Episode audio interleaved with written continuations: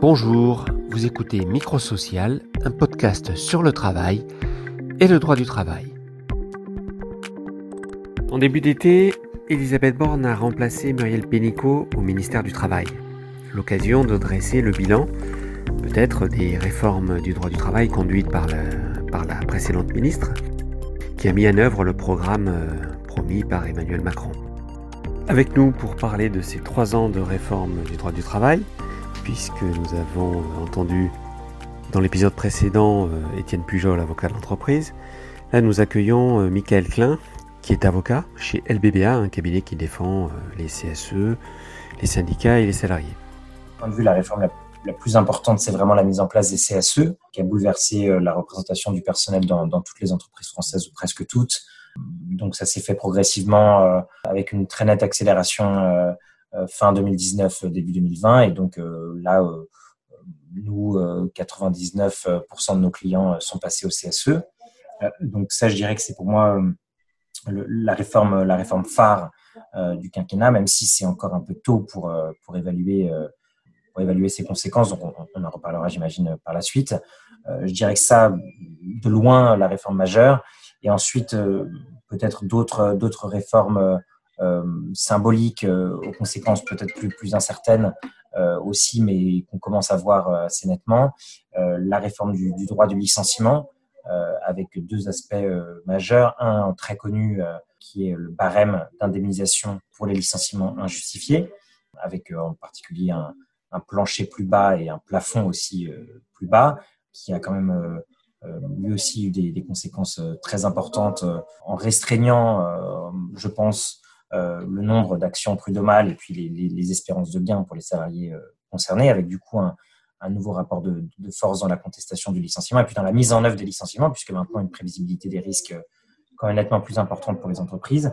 Et un deuxième aspect sur le licenciement, euh, qui est la redéfinition du licenciement pour motif économique. Alors c'est un sujet un peu plus technique, euh, un peu moins grand public, mais qui pour les praticiens euh, est essentiel, avec une définition modifiée, la prise en compte du périmètre France au lieu du périmètre monde, et des critères de définition de la difficulté euh, économique qui ont d'une certaine façon aussi facilité euh, le licenciement. Donc je dirais de façon générale une facilitation des licenciements avec le barème et la nouvelle définition du motif économique.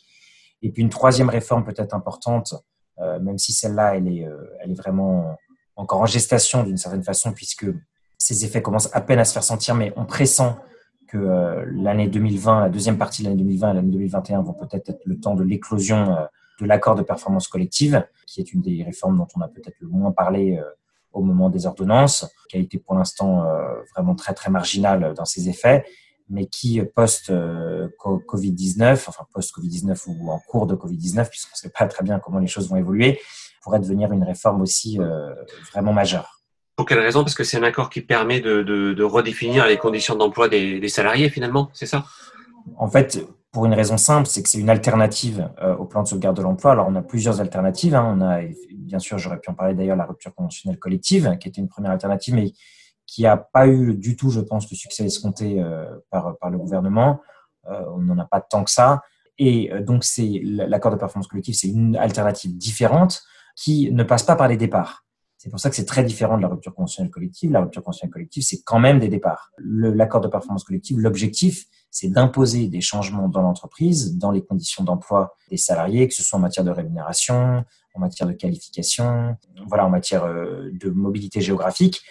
Et en imposant ces changements aux salariés, en, en faisant en sorte que ceux qui refusent ce changement quittent l'entreprise, mais on voit bien que l'objectif, quand même, normalement, de l'accord de performance collective, en tout cas s'il est conçu euh, correctement, c'est vraiment de faire en sorte que finalement les gens ne partent pas.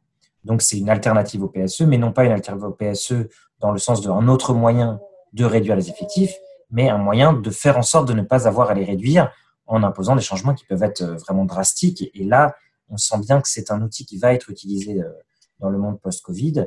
On a des entreprises qui veulent des changements, euh, qui veulent les imposer et qui veulent du coup passer par ce biais-là euh, euh, c'est-à-dire, ben voilà, on, impose les changements en disant bien aux salariés que ceux qui les refusent peuvent partir. Mais bon, on voit bien euh, la difficulté de ce type de, dispositif et les dangers de ce type de dispositif. Et donc, on en est vraiment aux prémices. Hein. Là, on a les premiers qui arrivent, mais on, sait que côté, euh, côté patronat, il y a un mouvement assez fort en faveur de ces accords en disant que bah, c'est une alternative qui peut être perçue comme favorable aux salariés, alors que jusqu'à maintenant, elle était perçue comme extrêmement défavorable. Là, ça peut être vendu comme quelque chose qui finalement est moins défavorable que le PSE. Concernant le, CSE, pour, pour y revenir, euh, on a vu dans le, bilan de la négociation collective 2019 qu'il y avait à peu près un CSE sur sept seulement qui avait fait l'objet d'une négociation pour la mise en place. Et les syndicats se plaignent souvent du, de la diminution du nombre d'élus et, des moyens, avec notamment une baisse des heures de délégation. C'est aussi votre, euh, votre analyse, votre constat? Alors, notre constat, c'est qu'effectivement, euh, il n'y a pas eu autant de négociations qu'on aurait pu vouloir, premièrement, et deuxièmement, que les négociations ont été extrêmement décevantes. On a vu très, très peu d'accords innovants. On a vu vraiment énormément de négociations qui se sont concentrées sur les heures de délégation et les moyens, et on n'a pas du tout repensé euh, la représentation du personnel comme on aurait pu penser. On a vu euh, pas mal de directions qui étaient dans une euh, perspective, alors je caricature un petit peu volontairement, mais, mais je pense que je suis pas loin de la vérité, un peu revancharde. Pour une fois, on a la loi avec nous, et donc on ne va pas s'en priver, on va baisser le nombre d'élus, on va baisser les moyens. Et si vous voulez plus d'élus, si vous voulez plus de moyens, ben, il faudra nous donner quelque chose en échange. Alors ça va être moins d'expertise, ça va être moins de consultation, ça va être moins de réunions. Voilà, et donc des négociations finalement assez difficiles où, les élus finalement se sont battus pour garder euh, le plus possible ce qu'ils avaient avant et où finalement aucun des deux côtés n'a réellement euh, pu ou voulu repenser la représentation du personnel. Alors peut-être que cette fois-ci c'est raté et que quand on sera dans le renouvellement du CSE dans 3, 2, 3 ou 4 ans, les choses seront un peu différentes. On sera dans une négociation peut-être moins, moins caricaturale. Mais euh, en tout cas, pour l'instant, de notre point de vue, c'est vraiment un échec. Soit on a eu effectivement un CSE mis en place de manière unilatérale et donc bah, on, est, on est vraiment au minimum. Soit on a eu un CSE négocié et sauf dans les très grosses entreprises euh, ou alors des entreprises dans lesquelles le rapport de force est très favorable au syndicat ou encore des entreprises dans lesquelles il y avait vraiment des sujets de litige qui pouvaient servir de levier type le nombre de CSE, enfin le périmètre des CSE. Mais sinon, voilà, on s'est retrouvé avec des accords qui étaient vraiment euh, franchement pas, pas extraordinaires dans la plupart des cas ces changements euh, intervenus depuis 2017, est-ce qu'ils constituent une, rupture ou c'est une forme de continuité par rapport à la, pratique des gouvernements et des majorités précédentes?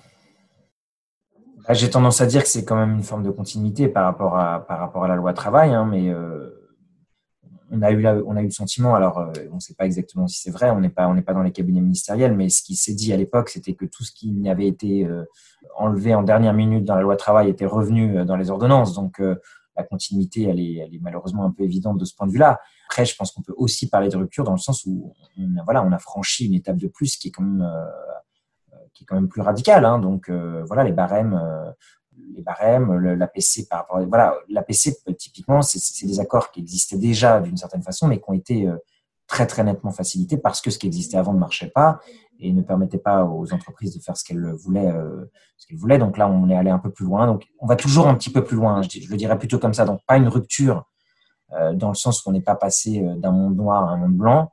Il y a clairement une continuité, mais une rupture un peu quand même dans le sens où on va on va plus loin quand même à chaque fois et de plus en plus loin. Et au bout d'un moment, du coup, ça, ça représente quand même une forme de rupture. Pour terminer, quel avenir vous semble avoir ces, ces différentes réformes compte tenu de la la crise économique et sociale qu'on traverse? Est-ce que constitue une opportunité, au contraire une, sorte de boulet pour le, pour le gouvernement, pour les entreprises, pour les salariés?